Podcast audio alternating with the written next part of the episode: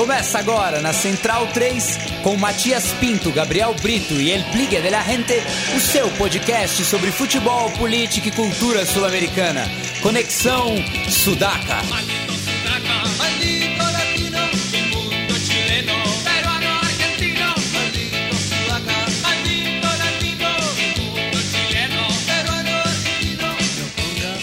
Buenas ouvintes da Central 3, está começando mais uma edição do Conexão Sudaca, ocupando e resistindo na sua placa de áudio. Meu nome é Matias Pinto e não estou aqui no estúdio Mané Garrincha com meus companheiros de batalha, mas do outro lado da linha, falando diretamente do Paralelo 30, está ele, Douglas Seconello, o nosso padrinho aqui, e também agora, assim como o Gabri, papai da Ana, né Douglas? Fala aí como tá essa nova lida.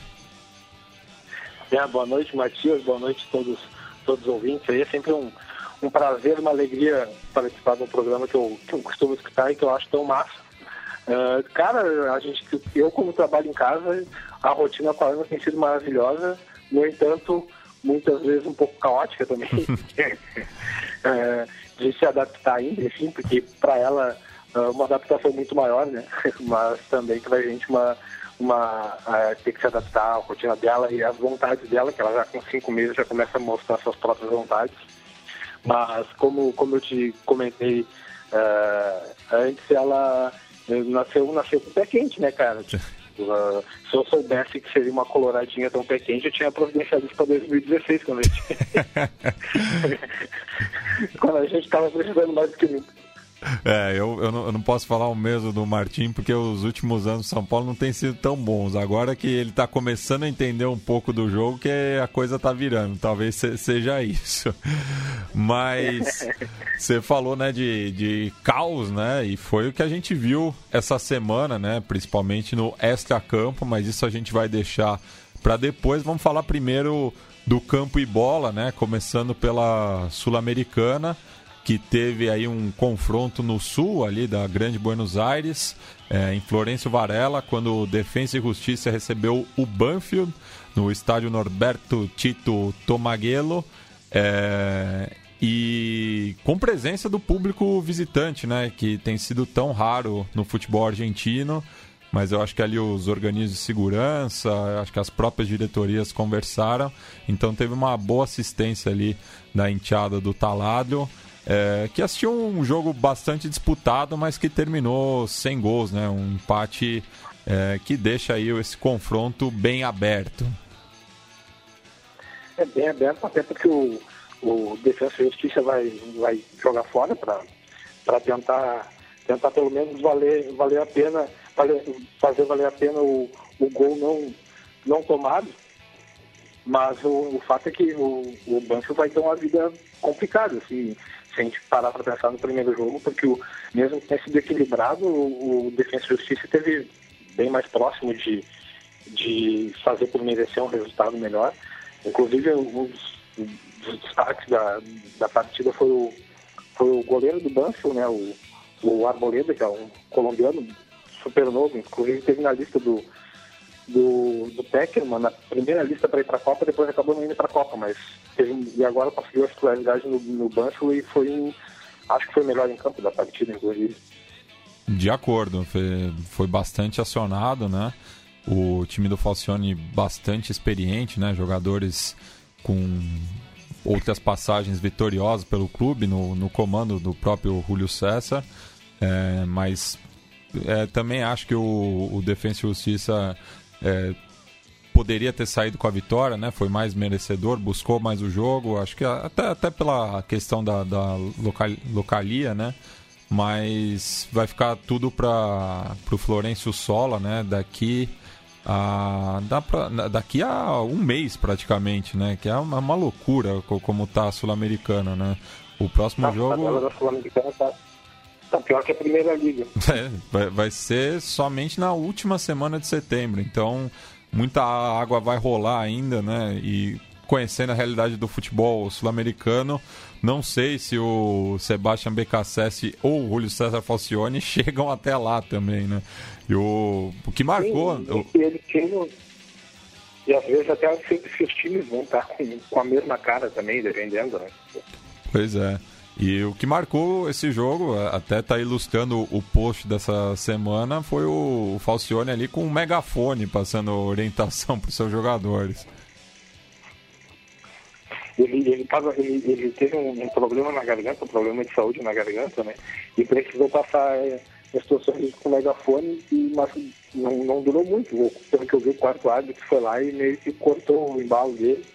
E daí ficou tudo nas mãos do Sebastião Batalha, que é, que é auxiliar dele, né? Sim. O Sebastião Batalha, Matia, ele não, ele não tinha uh, uh, arriscado como treinador, ele andava treinando nos times agora. É, ele estava no Almagro recentemente. Ele foi. Ah, ele, ele perdeu quase. o acesso, exato. É, ele, ele perdeu a, o desempate é, do, do, do, acesso. É, e agora tá, tá aí nesse, nessa nova posição mas é, bastante prometedor, assim. É, o, o Almagro fez uma das melhores campanhas da, da B Nacional, é, mas no fim acabou sendo eliminado no, nos playoffs.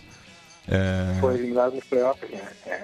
Ele chegou na, na, última fase, dependendo de ganhar uh, a última partida para subir direto e daí acho que empatou e daí. Empatou, daí teve um desempate com o Aldocive, que foi quem acabou subindo. Não, não lembro, eu acho que o Aldocive subiu direto e teve o um desempate com o São Martin de Tucumã.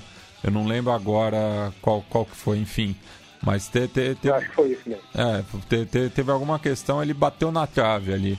É, e claro, né, um, um time bem mais humilde do que o, o, os outros dois citados que agora estão figurando na, na elite do, do futebol argentino. Pass... Ainda na terça-feira, né, tivemos aí a visita do Santos ao Libertadores de América, num confronto que, pela competição de mesmo nome, não era realizado desde 64, né, quando houve aí uma, uma troca da, da hegemonia, né, o Santos que pintava como o bicho papão na década de 60 e daí o Rojo conseguiu seus dois primeiros títulos na sequência, mais um deles eliminando justamente a equipe da Baixada. E também foi um jogo, um 0 a 0 bastante disputado, né? É, brigado principalmente, né? Tava um, um clima é, bem aguerrido, assim, né? Da, da, desses que a gente gosta, né? Dessas noites copeiras. É, e no fim, o Santos comemorou muito o empate até o dia seguinte, né? Exatamente. Não, foi, foi um jogo, é, é, é, doido de dizer isso, mas o Independiente teve também poucas chances, apesar de ter tido mais chances que o Santos, que não estou sequer uma bola em gol, mas apesar das poucas chances, foi um jogo muito intenso, então foi muito, muito bom de assistir o jogo. Né? E estrategicamente, o Santos do Cuca, que o Cuca ainda tenta dar uma cara para o time, enfim, mas o Santos tem, tem tido uh, jogos bem abaixo e lamentáveis, assim, estrategicamente foi muito bem o time em Avejaneda. Né? Uh, e agora, com esse empate de 0 a 0 a gente não sabe como é que vai se manter, mas, enfim, uh, aqui no Brasil, digamos que se mantém o placar, o Independente também vem forte, não, não é que o Santos quer sair de lá com a classificação encaminhada, o próprio Independente já deu mostras de que tem tem cacife, tem jogadores, tem, tem estilo de jogo para vir aqui no Brasil e, e, e, ganhar, por exemplo, do Flamengo, como ganhou, fazer um, dois jogos duríssimos contra o Grêmio pela Recopa, enfim. Ganhando uh, do ah, Corinthians também. Ganharam do Corinthians na, na fase de grupo, sim. E todos, todos esses jogos mostrando uh, não, não se aticando, digamos, é. não se apequenando aqui dentro e partindo do jogo contra o Corinthians foi um, um, um primeiro tempo de luxo que eles fizeram Uh, e contra o Grêmio também. O contra o Grêmio teve a, a, um detalhe que eles jogaram as duas partidas praticamente, sei lá, inteiras com um jogador a menos. Né? E mesmo assim levaram para os pênaltis a segunda Recopa. Então é, é um time para ser considerado não apenas para brigar com vaga pelo Santos, como se passar pelo Santos para ir até sabe-se lá onde na Libertadores. Né? É, de acordo.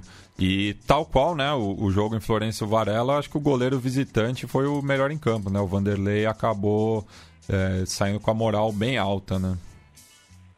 Ah, eu acho que eu já vi, sei lá, cara, quantos jogos, já perdi a, a conta de quantas vezes o Vanderlei foi melhor em campo quando eu vi o Santos jogando.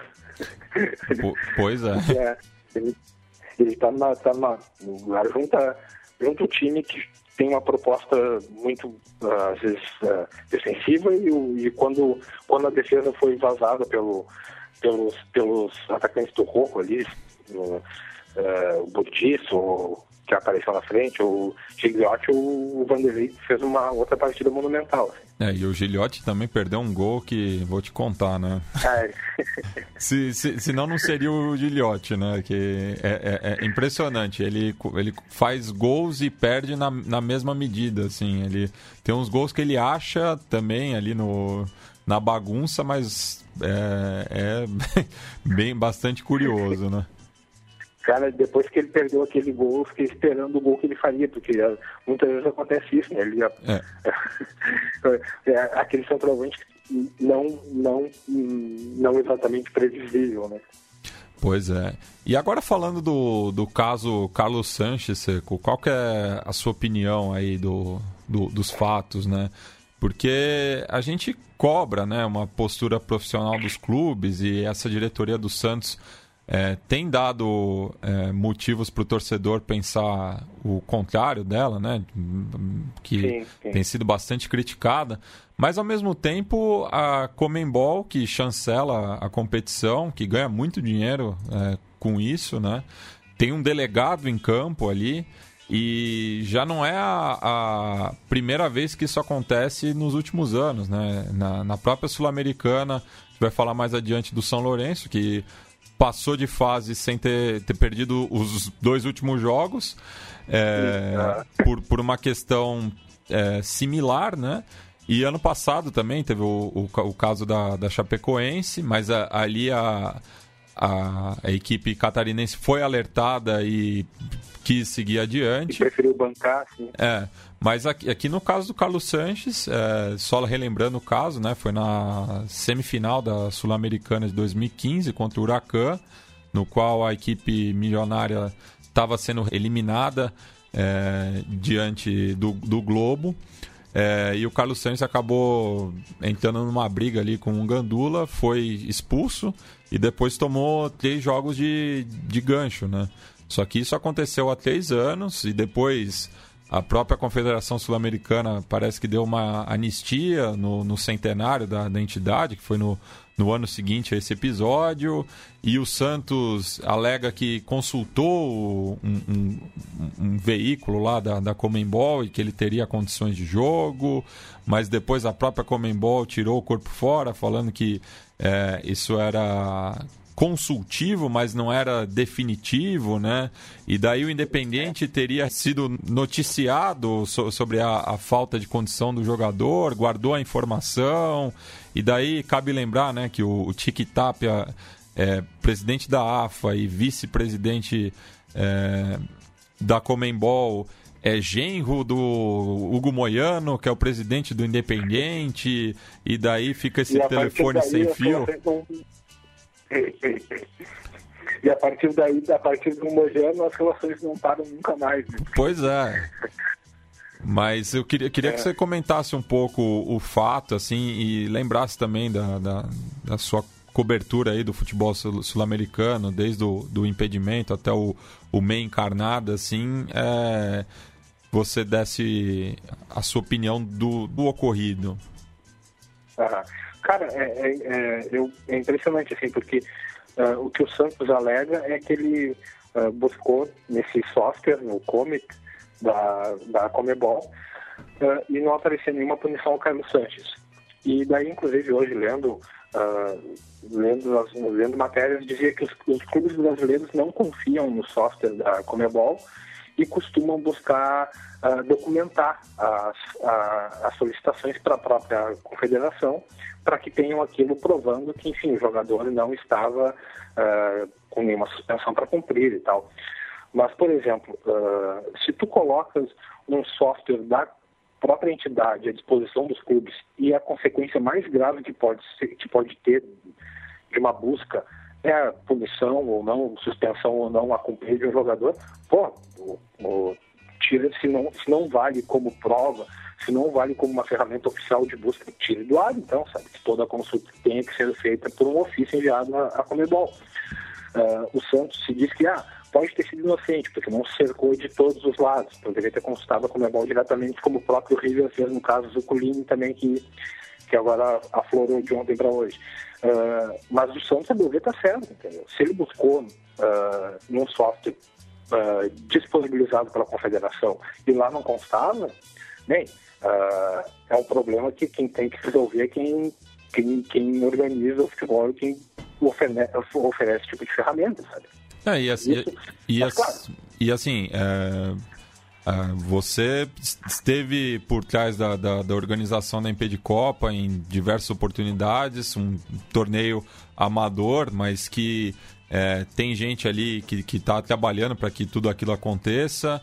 É, e é muito difícil. Primeiro que é, é, era muito difícil ter qual, alguma punição mais grave, assim, mas, por exemplo, era muito difícil que um jogador suspenso é, entrasse em campo até, né? Porque parece muitas vezes que o. É, a Comembol dá margem para esse tipo de coisa acontecer, né? Para que seja depois decidido na, nas, nas oficinas, né? Co, co, como se diz. É... Exato, exato. Não, se a, se a ela recebe o registro de um jogador, a meu ver, é, ela mesma deveria ser responsável por consultar isso e, e, e notificar o clube, sabe? Uh, sobre uma punição, uh, sobre uma suspensão a cumprir. Na MP de Copa, obviamente, a gente avisaria diretamente no boca a boca entre uma cerveja e outra, e pelo jeito funcionava melhor do que funciona na Comebol. Sim.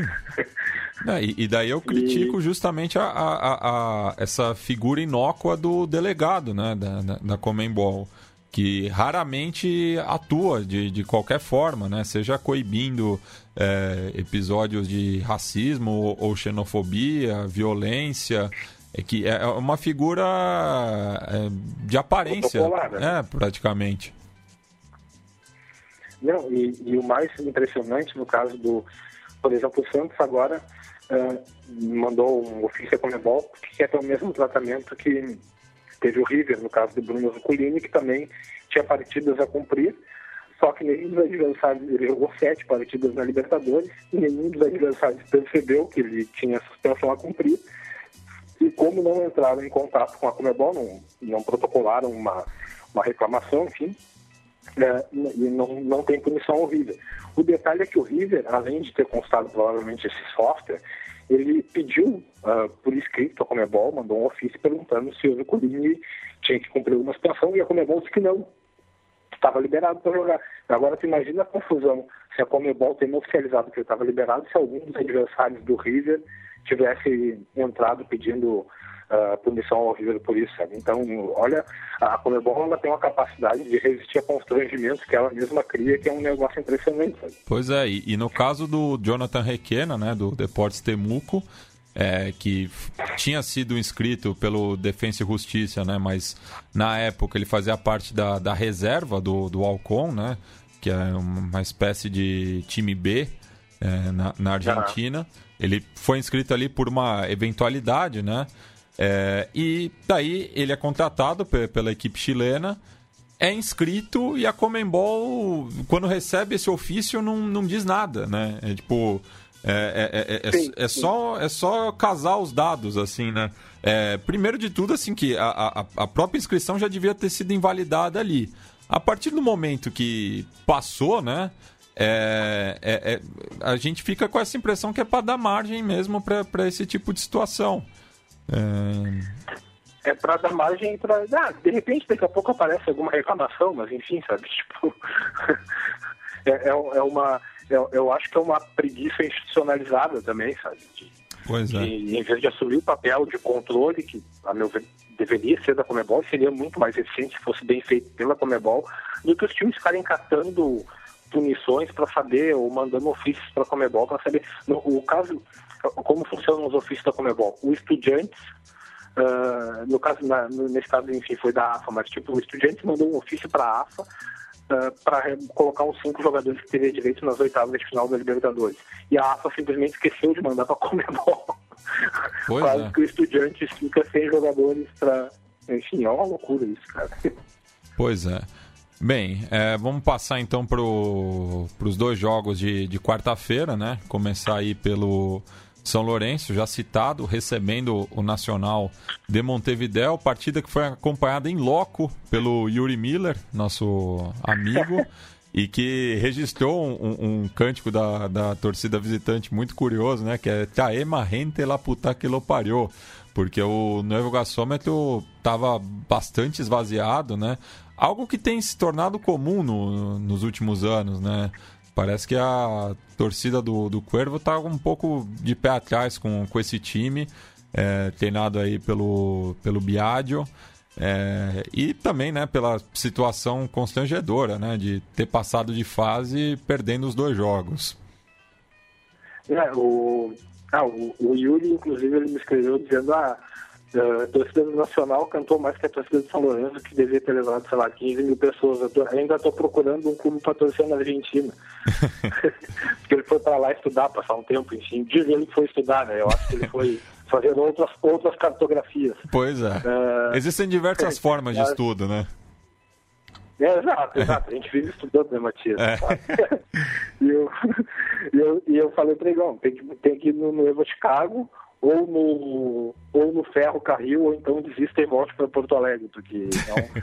Mas, mas enfim, a, foi uma situação tão constrangedora do São Lourenço que perdeu em casa para o Temuco e depois perdeu no Chile e ainda sofrendo é, devido à, punição ao, ao, Temuco de placar revertido de 3 a 0, sofreu uma recepção tenebrosa lá, né? Não, não tem como tirar um pouco de, de razão da torcida, enfim, um duelo tão disparo historicamente quanto São Lourenço e Temuco, que precisa ser decidido no, no escritório da, da Comebol. Uh, e agora a manchete, depois da vitória do, do São Lourenço contra o Nacional, a manchete do Olé foi ganhou em Lacantia. Porque, enfim, o São Lourenço precisava desse, desse resultado. O Biagi estava já sofrendo certa pressão, enfim, porque o time vinha de quatro jogos sem, sem ganhar e com um desempenho ridículo, assim, muitas partidas, especialmente no, na, no confronto contra os chilenos. Né? Pois é, e o Nico Bland acabou sendo o nome do jogo, né? Com dois gols, um deles de, de pênalti. Mas o, o gol solitário do Berressel dá aí um, um alento né, para a equipe uruguaia é, para decidir essa vaga também né, daqui a um, cerca de um mês. Exato.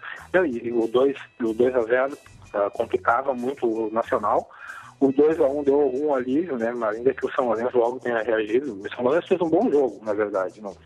É, foi um jogo tratado uh, lá na Argentina como um jogo de redenção do, do time depois de todos esses, esses percalços.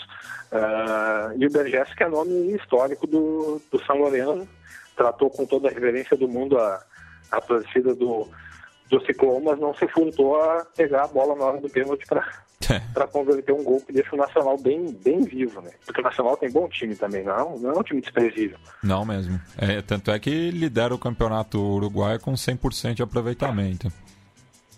É, e, e, antes do, do confronto contra o São Lourenço vinha também com, com uma sequência de, de resultados, não perdia, se eu não me engano, 12, 13 jogos, alguma coisa assim. E tem nomes importantes no, no time, como o próprio Berges, o goleiro Conde, o, o Papelito Fernandes e o Tabaré Júlio, enfim, tem, tem, tem recursos. O Nacional, nesse contexto meio uh, desesperador que vive o futebol uruguaio, muitas vezes, assim, ele é um time que se mantém competitivo, ao menos, né?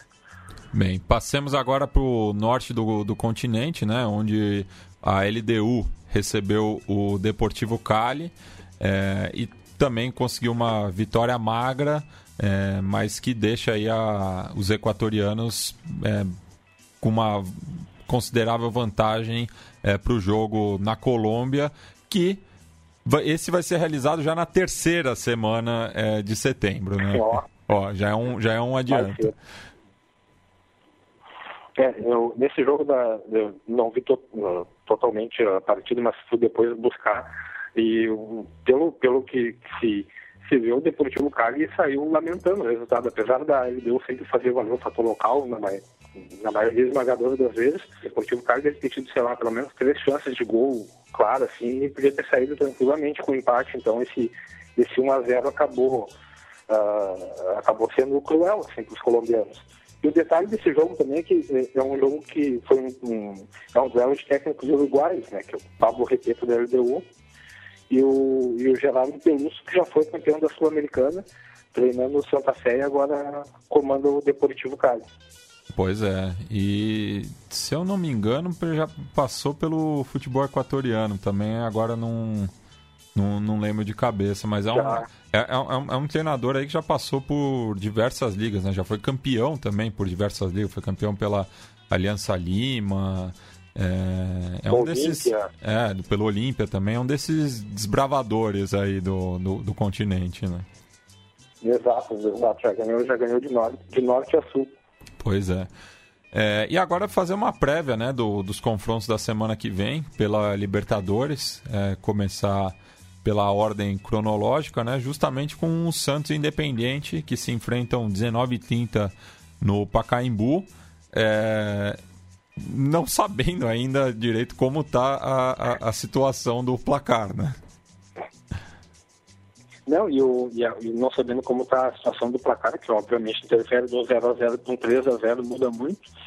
É, e também tem uma outra questão técnica do Independente, que foi o, o Benítez, que não pôde jogar nesse jogo. O Independente sentiu muito, muita falta dele, que é um jogador veloz, que atua pelo lado, enfim, e talvez esteja liberado para jogar nesse próximo jogo junto com o Sanchez Minho também, que não, não atuou na primeira partida. Uh, com 0 a 0 que é o que a gente tem por enquanto, o jogo, tá, para mim, ele é totalmente aberto. Assim. A torcida Santista está tá em chamas e vai criar um clima... Uh, Bastante hostil, uh, um clima né? de Libertadores, um é. clima copeiro por excelência contra, contra o Independiente. Já comprou uh, quase todos os ingressos, acredito. Mas é um jogo totalmente aberto, assim. E no, no mesmo dia, só que mais tarde, temos aí o confronto dos Atléticos, né? O Nacional de Medellín recebe o Tucumã é, no Atanásio Girardot. E a, quão longe você acha que o, o, Decano pode chegar nessa Libertadores, Douglas? Cara, o Decano é, uma, é um negócio impressionante, assim, porque eu, eu tava pensando, acho que se tu parar para analisar a expectativa e o desempenho, eu acho que o Decano é o time das oitavas que está mais além das suas expectativas, né? Porque todos os outros, mesmo os maiores, brasileiros, uh, enfim, eles têm algum porém, assim, ó, o Cruzeiro não faz boa campanha no brasileiro, o Boca está meio capengando agora no recomeço, e o Decano não, o Decano uh, buscou um empate com o Racing na Superliga e teve uma vitória surpreendente contra o Atlético Nacional de 2 a 0. Eu, eu acredito que o Decano pode passar dessa fase, mas depois vai se deparar provavelmente com o Grêmio, talvez com o Estudiantes. E eu, talvez as quartas de finais sejam o, o, o destino do, do, do, do Atlético Tucumã. No entanto, né, cara, tipo, eles do ano passado para cá desvendaram a América e, e não, não duvido também que numa, dessas vendas do futebol eles acabem avançando. Mas só de eliminar o Atlético Nacional, que é um dos clubes mais ganhadores do continente nos últimos anos, uma das camisas mais pesadas, já vai ser um feito absurdo. É, de acordo. E falando aí do, do confronto entre o Grêmio o Estudiantes, o Estudiantes que esteve em campo agora há pouco contra o Belgrano pela Superliga, perdeu por 2 a 1 ali na sua visita é. a Córdoba. É, mas chega com bastante moral, né? Até porque ganhou do Boca na rodada anterior, é, terminando aí com uma sequência de mais de 500 dias do Chenense na liderança do campeonato argentino.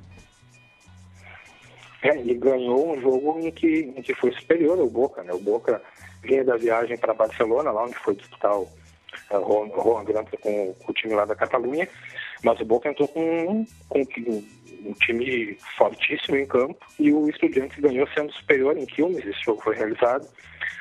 E chama a atenção dos estudantes é, que antes da Copa, da parada para a Copa do Mundo, eu via nele, no seu Portinho, talvez os times mais frágeis dessa, das oitavas.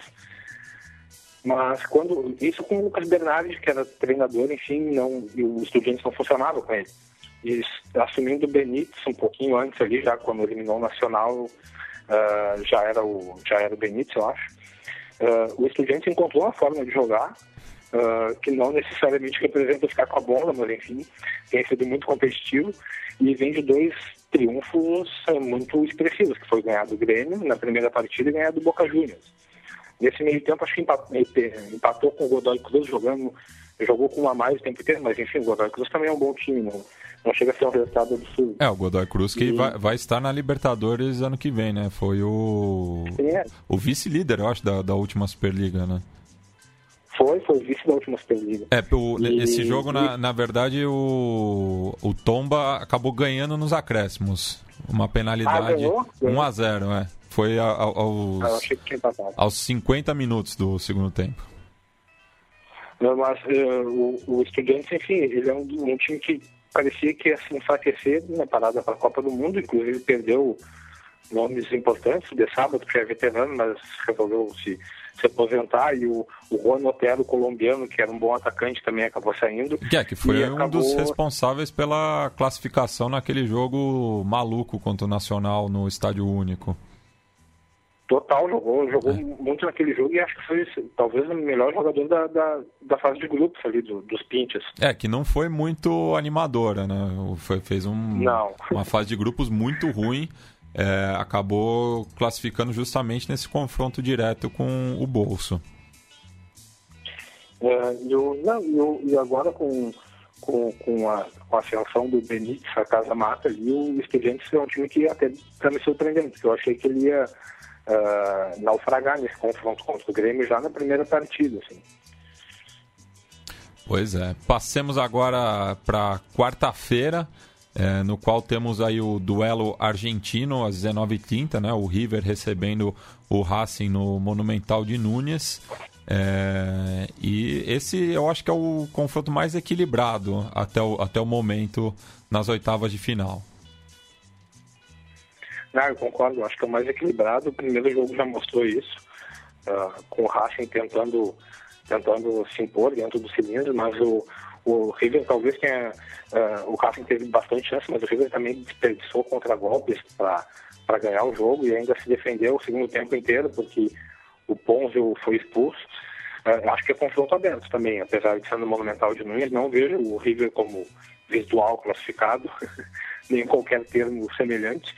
Uh, e acho que é, um, que é confronto aberto, assim, é, é, jogo, é jogo grande. É, e o Racing que acabou de vencer também o Patronato na sua visita ao Paraná, a cidade de Paraná, né, na província de Entre Rios. É, venceu por 3 a 0 e tem 7 pontos no momento, podendo ser ultrapassado pelo Rosário Central, é, que recebe o São Martin de Tucumã domingo no Gigante de La Rochito. E pegando aqui é, um dos gols, o Centurion fez, então é, jogou aí com, com quem tinha condições, né? quem estava menos cansado, é, a equipe aí do Tchatcho Kudê. E o Centurion fazendo as pazes novamente, então, com, Nossa. com, todo, com todo o ambiente racingista, depois que parece que chegou meio borracho num treino, né? É, esse, esse a, a curva não pega, né? Não, um, um, homem é um homem em suas circunstâncias, né? é...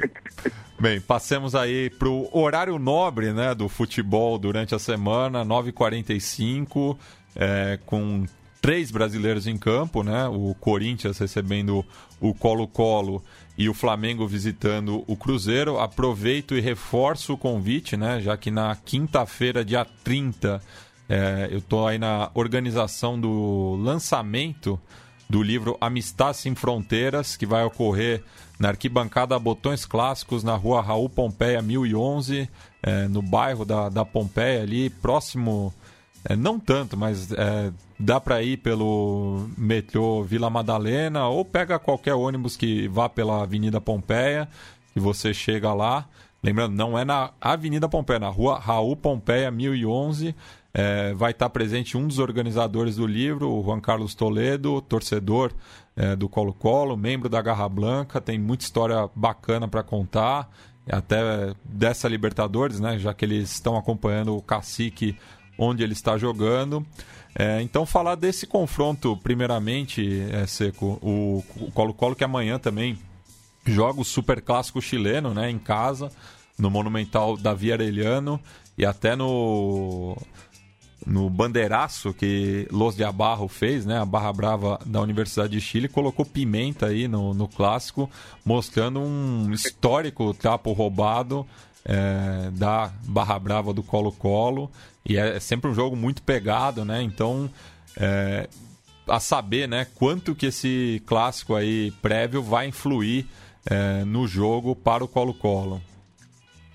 É, eu, antes de mais nada, dizer que se eu estivesse em São Paulo, certamente iria no lançamento do livro. Eu acho uma, a história da amizade do Colo-Colo com a Aliança Lima uma história das mais massas assim, do futebol sudaco. Inclusive, eu encomendei meu livro e estou tá. devendo dinheiro para o Matias. Não, mas tá, tá reservado. Não, não, não te preocupa, tá não. é, e, de fato, amanhã o Colo-Colo joga, joga o clássico uh, no Chile e, e, é, um, é uma partida de alto risco para o Colo-Colo, que vem mal no campeonato chileno. E o Hector Tapia, o treinador uh, do Cacique, tá, foi contestado agora, que, por exemplo, jogou contra o Deportes Iquique e poupou, com medo de serem suspensos para o Clássico, o Valdívia e o Paredes. E o que aconteceu é que o Colo-Colo acabou perdendo com gol no último lance do jogo, teve um desempenho pífio, assim, e, e é um, amanhã é um jogo que, pelo menos na questão do ambiente do Colo-Colo, pode interferir, sobretudo porque o Colo-Colo não conseguiu contra o Corinthians, mesmo jogando uh, com um a mais durante bastante tempo, não conseguiu aumentar uma diferença que acabou ficando em 1 a 0. Uh, o Cacique tem time para chegar e fazer frente ao, ao Corinthians uh, aqui no Brasil. Até o momento que passa o timão, né? Sim, exato. Mas o problema é que o, o desempenho do Colo-Colo também não tem sido indicativo de que ele, de que ele possa ser tão. Uh, possa, possa se impor tanto aqui em Itaquera. É, mas é, é, um confronto aberto, mas eu acho que o Corinthians tem, tem inclusive boas possibilidades de passar. Ainda que o Colo-Colo fosse meu, digamos, azarão, apesar do tamanho do clube, mas enfim, pelos outros favoritos que a Libertadores tinha desde o começo, eu apostava que o Colo-Colo poderia chegar longe. Então também vou torcer pela minha própria aposta. é, e agora passamos aí né, para o confronto brasileiro dessa fase. É, o Cruzeiro recebendo o Flamengo com uma vantagem muito boa, né? Que poderia ter sido maior, né? O Cruzeiro poderia ter matado o jogo ali no final do, do segundo tempo, perdeu muita chance. É, acho que foi uma das piores atuações que eu já vi do Flamengo é, pelas competições continentais. E olha que a concorrência é grande, é, mas tem que ver, né? É, é, o quanto que a chave da Libertadores está ligada ali na Gávea, né? Porque o Flamengo está em três frentes ainda, né? E tem um confronto aí é, nesse final de semana pelo Campeonato Brasileiro, vai visitar o próprio América Mineiro, né? Então talvez até já, já fique por Belo Horizonte para é, evitar o desgaste de, de outra viagem. Mas tem que ver quem o Barbieri vai mandar a campo no Independência e no Mineirão. Exato, porque hoje a, a a, a, atuação desastrosa contra o Cruzeiro acabou um pouco arrefecida pela classificação contra o Grêmio na Copa do Brasil. Então a impressão que dá é que o Flamengo, uh, de alguma forma, já pode ter uh, voltado as atenções mais para a Copa do Brasil, enfim. E a vantagem do Cruzeiro é muito, muito grande. Uh, ainda que o time do Mano Menezes, o Mano Menezes, para mim, tira, muito, tira pouco desse time do Cruzeiro, em termos de, de atuações, Contra o Santos, por exemplo, na Copa do Brasil, o Cruzeiro tinha uma grande vantagem e acabou abrindo o placar no Mineirão uh, e sofreu a virada. Se o Flamengo também fizer dois gols no Mineirão e não sofrer nenhum, pô, uh, também vai para os pênaltis. Uh, mas eu acho que a, a vantagem do Cruzeiro é, é grande e, e, e, tem tudo para confirmar a vantagem. Ainda mais com o Flamengo voltado para outras duas frentes onde está muito forte. Ontem diminuiu a vantagem do São Paulo no, no brasileiro. Né? Acho que acho que acho que apesar do Cruzeiro também ter suas instabilidades, o, a vantagem é muito grande nesse, nesse confronto para ser desfeita. Vamos para quinta-feira, no qual temos dois jogos envolvendo equipes paraguaias, né? É, primeiro, o Libertar recebendo o Boca Juniors, né? No... Daí não sei onde vai ser o jogo exatamente, né? Se vai ser ali no estádio Nicolas Leós ou no Defensores del Chaco, pensando num, no público visitante, né? Porque deve ir e bastante chineses ali, principalmente os que moram nas províncias mais ao norte da Argentina. É, e depois temos o Palmeiras é, recebendo o Cerro Portenho é, ali na, na Barra Funda. É, dois jogos aí com um, amplo favoritismo dos não guaranis, né? Ah, sim, o, Eu estava tava pensando, tipo, eu até escrevi sobre isso um texto sobre o Boca Juniors, que o Boca Juniors voltou muito forte da, da parada para a Copa e o, o Libertar tinha se classificado bem primeiro no seu grupo e acabou pegando justamente o Boca nos oitavos, que é um presente atravessado, assim. Mas o Boca deve passar, ganhou, ganhou bem o Libertar, ganhou, fez um bom jogo, e foi a estreia, se eu não me engano, do Malzaret, né? Na, na Bomboneira, acho que foi. E... Na Bomboneira, sim. Ele, ele tinha jogado já pela é, Copa Argentina, mas em, em casa foi a sua fora. primeira apresentação, é. Exato, e, e, o Boca também, apesar de provavelmente passar, é um, é um clube que vive uh, um momento turbulento, uh, porque o, o, apesar de ter se reforçado com esquerdos, com Mauro Zarat, uh, agora depois da Copa, e tem um elenco fortíssimo, que tem, uh, tem jogadores de, de, o Gago voltando, o Benedetto também estava machucado, Pavon, enfim, tem muitas alternativas. Uh, parece que às vezes falta jockey pro Boca, porque o Esqueloto não consegue tirar uh, o que esse time pode oferecer, principalmente em jogos grandes. Essa é uma queixa antiga da torcida do Boca. Então, se para passar pelo Libertar pode ser suficiente, que o Boca vem fazendo, pensando já num confronto contra Cruzeiro ou Flamengo, uh, o panorama é de apreensão pela torcida chinesa. Assim. É, de acordo. E falando agora da, da visita do Ciclone do Bairro Obreiro a um outrora bairro operário também, é, temos aí um novo comandante ali né, na equipe azulgrana. O Luiz Ubeldia é, foi demitido depois de perder o clássico para o Olímpia e já foi anunciado o Fernando Rubeiro, né, que tinha feito aquela campanha muito boa com o Guarani, semifinalista em 2015. O que você acha do Zubeldia Seco? Eu, eu, eu tenho uma impressão assim que ele é meio Wagner Mancini, assim, chega no clube, consegue bons resultados de cara, mas depois não, não consegue segurar. É, eu acho que é por aí mesmo, inclusive uh, tem que, o, o, o Cerro Portenho também tem um time uh, modesto, mas dentro da, da, da modéstia que uh, poderia ser mais competitivo, principalmente nesses jogos que, que definiram a queda. Assim.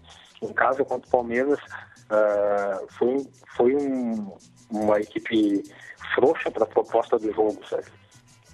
E acaba sentando em cima do, uh, do, próprio, do próprio resultado, o Zubeldia.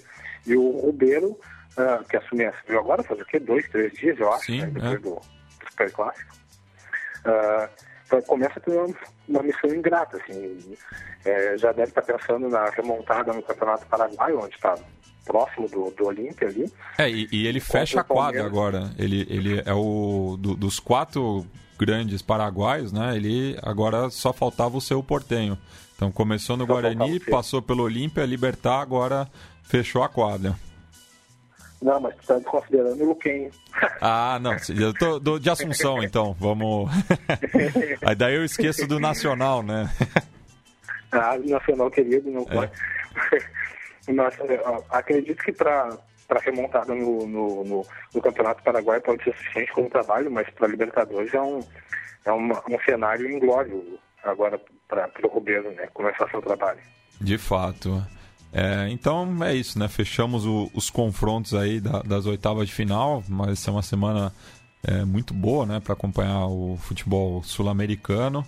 Estaremos. A semana, semana louca. É, pois é, estaremos aqui na sexta-feira é, para repercutir aí todos esses confrontos. E agora a gente vai passar para o nosso quadro da memória, né? Recordando é, do último confronto é, em jogos oficiais entre o Santos e Independente. Então a gente volta 23 anos para 95, quando o Peixe recebeu ali na Vila Belmiro o Independente é, pelas oitavas de final da extinta Supercopa dos Campeões da Libertadores, que acabou sendo conquistada justamente pelo Rojo.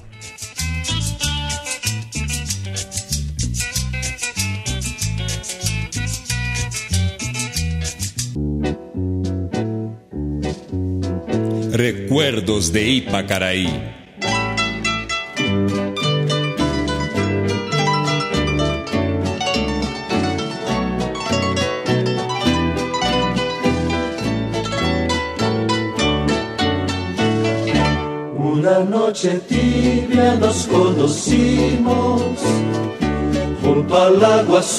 De. Tú cantabas triste por el camino, melodías en guaraní. Otra de las chances que tiene el fútbol argentino para seguir en la Supercopa es Independiente. El partido de ida terminó empatado. La orden del juez, el encuentro ya está en marcha. Con la pelota Diego Dorta. Ahí está Burruchaga, no llegaba Caña. La vino a buscar Camanducaya. No podía Ramírez. Hubo falta del avión Ramírez. La gente ya se levanta. Y en el arranque, el enojo del juez y el tiro libre para el Santos. Tiro para Robert, abierto Wellington. Ahí va arrancando el Moreno, lo va persiguiendo Rochen. Este es rápido, ¿eh? Ahí está Wellington. No podía Domici, si la sacó Arseno. Le quedó esa pelota a Robert, se va acomodando el zurdo Robert, pegó en Arseno. Ahí está Camanducaya. Gol.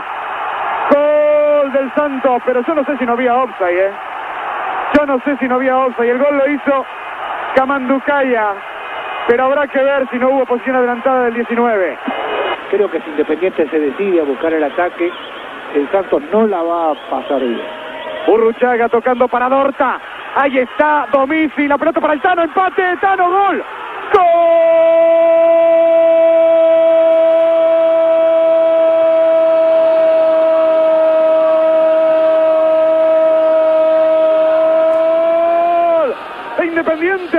Lo hizo el Tano Mazzoni, a los 32 empata, Independiente Santos 1-1.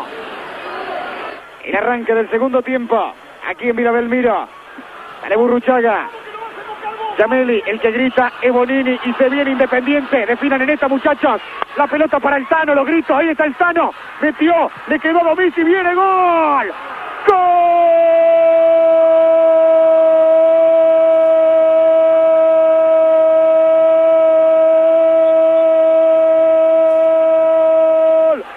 Independiente, el pájaro Cristian Domici lo hizo. A los 17, Independiente 2, Santos 1. Carriños, aparecerá Marquinhos. Más allá todavía con Camanducaya. Santos que está apurando. Metieron para Marquinhos, metieron para Marquinhos. El centro que se viene, ahí está Giovanni. Farid. Farid Mondragón la manda al córner. Cuando tenía todo el arco Giovanni. Es que se quedó parado Mondragón, ahí salió, se quedó, retrocede, va la pelota hacia el arco, estaba solo para el gol. El cambio para Marquinhos. Y se van cerrando otra vez Wellington, Camanducaya. Y no podía Domici por ahí. El centro se viene. Farid que la saca. Le quedó a Yameli y está Yameli. Gol de Giovanni. Offside cobró en línea. El árbitro. El árbitro lo cobró, en línea no. No sé qué cobró realmente, porque no existía la posición adelantada. Para nada, ¿eh? Para nada, había un jugador independiente al lado y era Arseno, si no me equivoco, que tiene las manos en la cintura ahora. Ah, lo dio, lo dio ahora, ¿eh? Ahora lo dio. lo dio, lo dio el gol ahora el árbitro. Gol del Santos. ¿Quién entró a la cancha? ¿López? Sí. López. Ahí está el hombre de Independiente. Allá está. Al lado del arquero. Sí, sí. Estamos 2 a 2. 45, 46 minutos. Mira el cronómetro el árbitro. Esto se acaba. Empató Independiente. No se puede creer. El zurdo López que algo se dice. Está entró enojadísimo. Necesitamos más equipos en esta Supercopa. Lo tuvo ahí en los 90 minutos el equipo del zurdo López. Mariano, Sí, señor. Burruchaga, Garnero, Cerrizuela, Arseno y Caña. Le va a dar el derechazo el capitán. La orden de González. Ahí va Burruchaga, le dio Burru. Gol de Independiente. Lo hizo, lo aseguró Burruchaga. 1-0. Así va Marquinhos, le dio Marquinhos. Pues gol el travesaño. Muy bien Marquinhos. Parejito toda la noche. 1-0 gana Independiente. Llega Dani, le entró Garnero. Atacó Dinio. No importa, sigue ganando Independiente. Allí va el zurdo, le entró Robert. Otro más por arriba. Vienen fenómenos, chicos, ¿eh? Esta te pedimos, Serri. Ahí va, el tiburón Cerrizuela, golazo. Gol de Independiente. El segundo, Cerrizuela. 2-0 gana el rojo. Va Galo, ¿eh? Allí va el 5, le entró Galo. Muy bien, Galo, ¿eh? Felicitación. Se vino el silbato. Así Barceno de Independiente. El polaco Arseno 3 a 1. Ahí va Giovanni, entró Giovanni. Excelente. Golazo. La responsabilidad en Independiente la tendrá Diego Caña. A ver si lo hace, es el triunfo. Así va Caña. Entró Caña. Tacuadinho. 3 a 2. Y tiene una chance todavía el rojo. La orden de González. Ahí va Chameli. Atajó París. Mondragón pasa Independiente. Ha ganado Independiente. Bien Farid. Independiente por penales. Le ganou al Santos 3 a 2 e Avellaneda festeja. Bem, Seco, e aquele Santos, né, que no final do ano seria vice-campeão brasileiro, né, com um time bastante recordado aí, é, principalmente por ser o, o, momento da fila, né, do, da equipe da Baixada, é, mas que entrou para a história, né, ainda mais com aquela remontada diante do, do Fluminense na, na semifinal do, do Campeonato Nacional daquele ano, conduzida né, pelo Giovanni. Então, naquela noite é, de outubro, né, de 4 de outubro de 95, o técnico Cabralzinho mandou a campo Edinho, o filho do rei, Marquinhos Capixaba, Jean, Narcísio e Marcos Adriano, Carlinhos, Robert e Giovanni, Camanducaia, Wellington e Jameli. O, o Galo entrou no lugar do Camanducaia é, e os dois gols santistas foram anotados pelo Giovani. Enquanto que o Independente foi a campo com Mondragon, né? Clausen, Rochen, Arseno e Ramires. Alves Garneiro entrou no, no lugar. Teve o Diego Canha, o Domici, Dorta, Burruchaga e Massoni. Entrou ainda o Cerezuela no lugar do Dorta. E os gols foram anotados pelo Manzoni e pelo É, você lembra de, de, dessa ocasião ou, ou, desse título do Rojo? O título do Rojo eu lembro depois, inclusive, é, que a, era legal esses, esses os torneios, por exemplo, a Supercopa tinha um uh, poder de parar o país para ver alguns times uh, jogarem, por exemplo, eu lembro São Paulo e Flamengo jogando, enfim, aqui em Porto Alegre nós parávamos para assistir esses jogos. Assim. Não me lembro desse jogo exatamente contra o Santos, me lembro do título depois do Independente contra o, Flamengo, mas o que me chama a atenção nas escalações é que, bom, o Thiago ainda jogando pelo, pelo Rolo e Ferrezuela e Canha, enfim, outros nomes históricos, e, e pelo Santos, alguns nomes uh, do porte de Jamel e Camão do Caia que transborda o futebol noventista, assim, é uma maravilha de lembrar disso. E esse é. time do Santos, que foi vice-campeão brasileiro, uh, de alguma forma, uh, eu acredito, não sou santista, mas enfim, me parece que é um time que mesmo não sendo campeão, é daqueles que prova que não necessariamente para ser lembrado uh, pela para a posteridade precisa ganhar título, porque esse time era muito legal de assistir, de acompanhar a trajetória. Imagino que o Santista seja um time muito, uma formação especialíssima. É, e de acordo com o site Acervo Histórico do Santos Futebol Clube, é, as duas equipes já se enfrentaram em 14 oportunidades, é, contando já né, o empate sem gols da última terça-feira. O primeiro confronto foi um amistoso pelo Pentagonal do México, no qual o Peixe ganhou por 4 a 1 Depois, é, em um amistoso em Avejaneda, né, já é, em 64, é, na prévia ali do, dos confrontos pela Libertadores, o Rojo venceu por 5 a 1 na, na doble viseira. Daí os dois jogos da Libertadores aquele ano, o Independiente venceu, tanto no Maracanã quanto ali na Grande Buenos Aires. Depois se enfrentaram aí por é, torneio quarto centenário de Caracas, Mundialito de Clubes em Cesena, é, é, pela Supercopa da Libertadores é, se mediram em 89 também. É, e depois teve o torneio internacional de Guayaquil é, e novamente pela Supercopa em 94.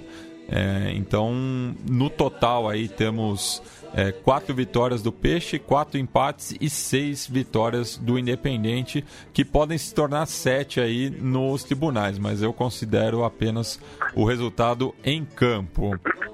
É, tem que ser considerado resultado no campo. E, e, o que chama a atenção do Independiente é que, ao contrário de outros campeões históricos da Libertadores, por exemplo, Penharol, Nacional, uh, ele continuou ao longo das décadas, mesmo, mesmo tendo uh, perdido representatividade e poder financeiro que seja, continuou ganhando títulos aqui e ali, né? Então, quando sobra, é o famoso deixou regar dos castelhanos. pois é.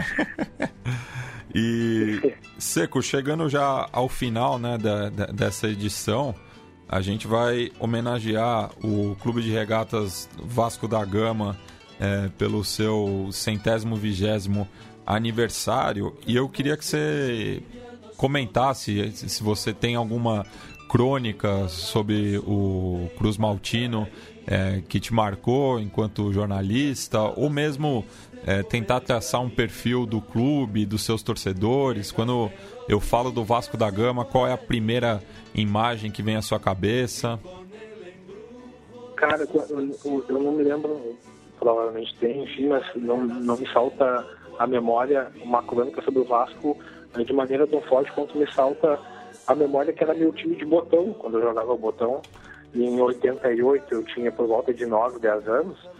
E, e eu sou colorado, mas enfim, aqueles campeonatos de 87, 88 eram, tinham, tinha um charme muito especial, até pela flor da, da pré-adolescência que me fazia descobrir o futebol. é, e era meu time de botão. E, especialmente pelo Romário, pela seleção do Romário jogando no Vasco. Então, uh, acompanhava os jogos do, do, do torcia pelo Inter, mas acompanhava bastante os jogos do Vasco uh, eh, para ver o Romário em ação e para ver aquele time também que tinha uh, Luiz Carlos Vinci, Giovanni, enfim, outros nomes desse, desse tipo. E até hoje me lembro, foi em 88, talvez 89, um empate em 2 a 2 né, entre Vasco e Inter em, São Januário, que para mim aquela é a maior partida da história do futebol. então, então tenho, uh, tenho um apreço especial pelo Vasco, especialmente por essas memórias que o Vasco traz, assim, enfim, de estar tá acompanhando o futebol e de, de ver um.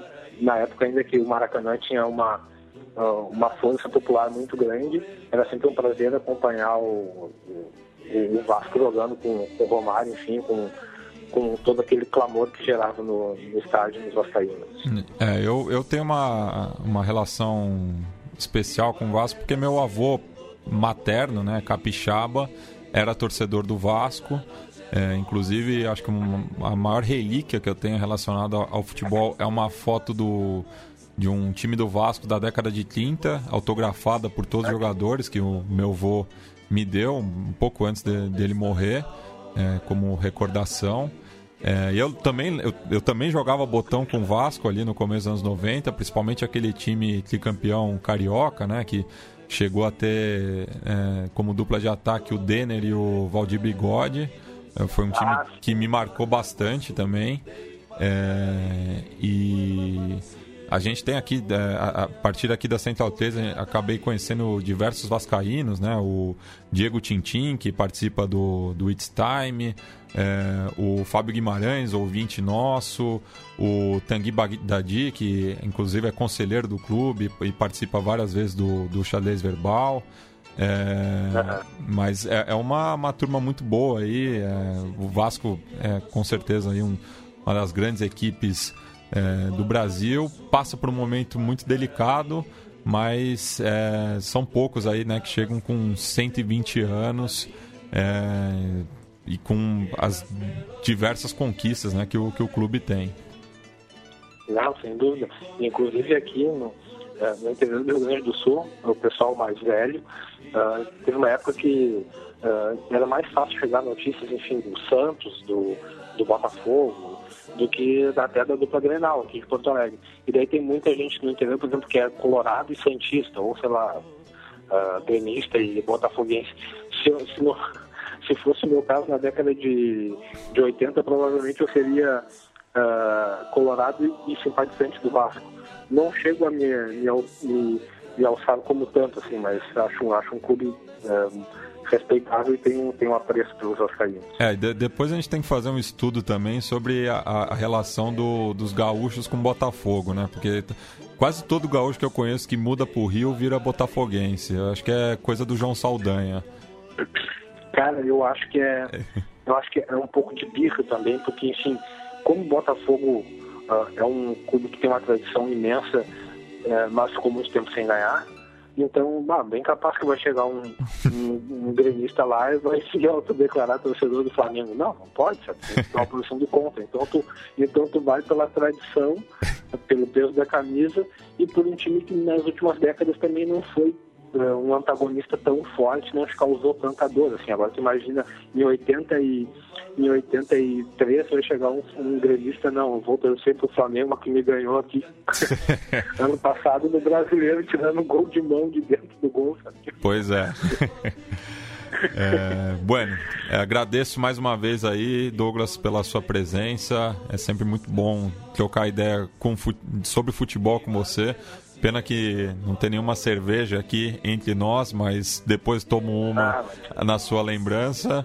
É, e deixo aí o espaço para você divulgar mais uma vez aí o, o blog Meia Encarnada, Dura de Sangue, é, e também falar aí de, de outros projetos ou deixar um recado aí para a nossa audiência.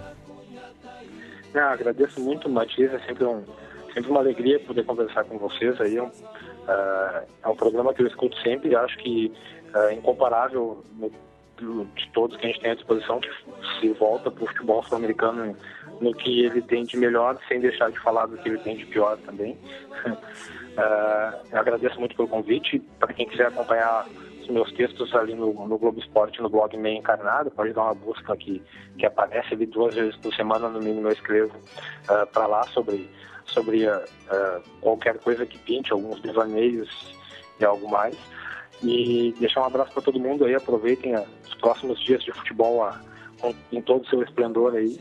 E até uma próxima vez aí, agradeço muito. Um grande abraço bom final de semana para todo mundo. Bem, eu estava esquecendo outro ouvinte vascaíno nosso também, o Cláudio Henrique Vaz. Ele está meio brigado com o Vasco, mas vai tá, vai tá tudo certo, Chevaz. E a gente vai encerrar o programa então com o samba enredo do, do centenário do, do Vasco, em 98 é, ali da Unidos da Tijuca, né? Uma escola também na Zona Norte com uma relação muito forte com, com o clube. De Gama a Vasco, a Epopeia da Tijuca. Mas a gente vai ouvir a versão do, do CD que foi lançado em 2011, né? É, Vamos Todos Cantar de Coração, que foi gravado no Citibank Hall, no Rio de Janeiro é, que juntou diversos artistas vascaínos né, para cantar músicas é, sobre o clube. Então tem lá Erasmo Carlos, Martinho da Vila, Tereza Cristina, o saudoso Luiz Melodia, Nelson Sargento, muita gente boa ali. É, Paulinho da Viola, e, mas a gente vai ouvir a versão cantada ali pelo Sérgio Gama, Thiago Brito e o Paulinho da Mocidade participando também. Asta! Chega mais, Serginho! Chega mais, Tiaguinho! Isso vai pegar. São as vozes oficiais da Tijuca. Muito melhor, rapaziada. Uma família